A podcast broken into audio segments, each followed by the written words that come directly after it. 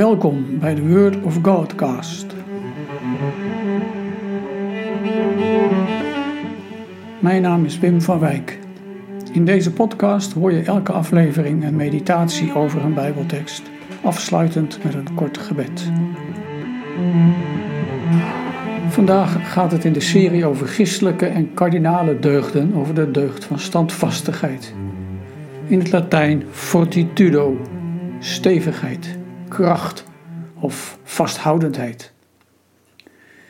De zogenaamde kardinale deugden kun je verwerven met gezond verstand, met goed fatsoen. En door persoonlijke vorming kun je het aanleren om standvastig te zijn. Zo word je, samen met de deugden van verstandigheid, rechtvaardigheid en gematigdheid, tot een mooi mens. Evenwichtig, stabiel, betrouwbaar en betrokken. Iemand die vanuit zijn hart leeft. Prachtig. Maar van wie kun je het beter leren dan van Jezus Christus? De ware mens. Hij die compleet mens is. Ik lees een stukje uit het Evangelie van Marcus. Marcus 3, vers 1 tot 6. Weer ging hij, Jezus, naar de synagoge. Daar was iemand met een verschrompelde hand. Ze letten op hem om te zien of hij die op sabbat zou genezen, zodat ze hem zouden kunnen aanklagen. Hij zei tegen de man met de verschrompelde hand: Kom in het midden staan. Aan de anderen vroeg hij: Wat mag men op sabbat doen? Goed of kwaad? Een leven redden of het vernietigen? Maar ze zwegen. Hij keek hen boos aan, maar ook die bedroefd vanwege hun hardleersheid. En toen zei hij tegen de man die in het midden stond: Steek uw hand uit. Hij stak zijn hand uit en er kwam weer leven in. De fariseeën verlieten de synagoge en gingen meteen met de Herodianen overleggen hoe ze hem uit de weg zouden kunnen ruimen. Tot zover. Je kunt dit Bijbelgedeelte op verschillende manieren lezen. Ik lees het nu met de vraag in gedachten: wat leren wij hier over standvastigheid? Let eens op het gedrag van Jezus. Wat valt jou daarin op? Ik noem een paar dingen die mij opvallen. Jezus gaat de confrontatie aan. Andere keren komt het conflict op hem af, maar nu neemt hij zelf initiatief. Hij heeft lef. En er wordt op hem gelet, kritisch naar hem gekeken. Nou, dan moet je maar durven.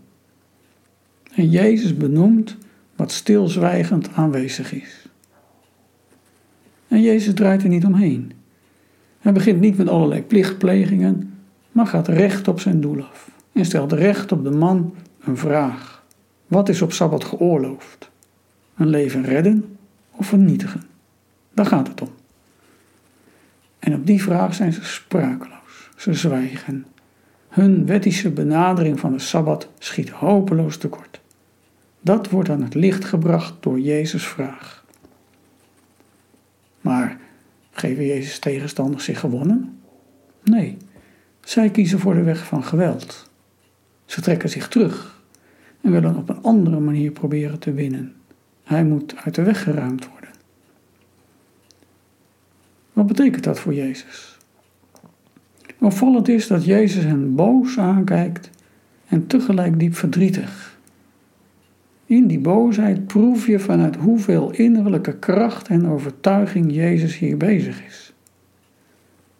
Nee, het is geen woede die er wild op loslaat, maar een woede die met pijn gepaard gaat. Jezus schept geen afstand met zijn woede, maar wil in zijn verdriet de band bewaren.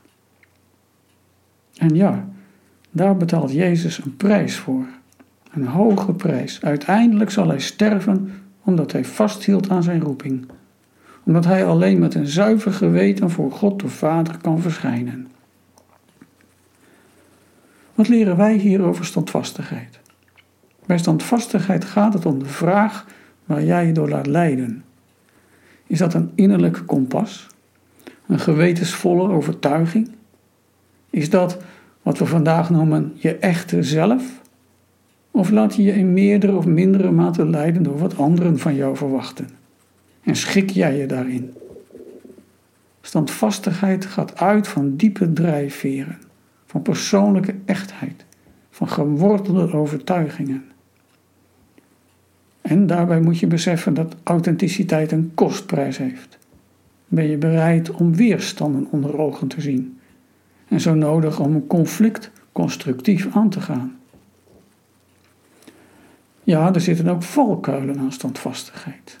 Want het te veel ervan leidt tot hardnekkigheid en onbuigzaamheid, zelfs koppigheid. Nou win je een ander niet mee. Het kan leiden tot eigenzinnigheid en eigenwijsheid. En te weinig van deze deugd betekent dat je wegloopt voor het conflict. Dat je ontrouw wordt aan jezelf en aan je roeping.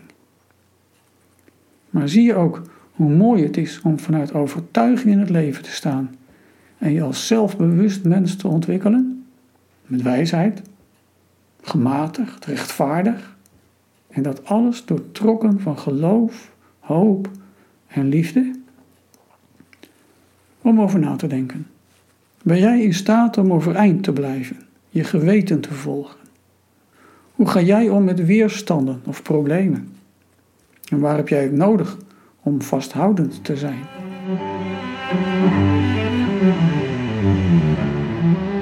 Gebed.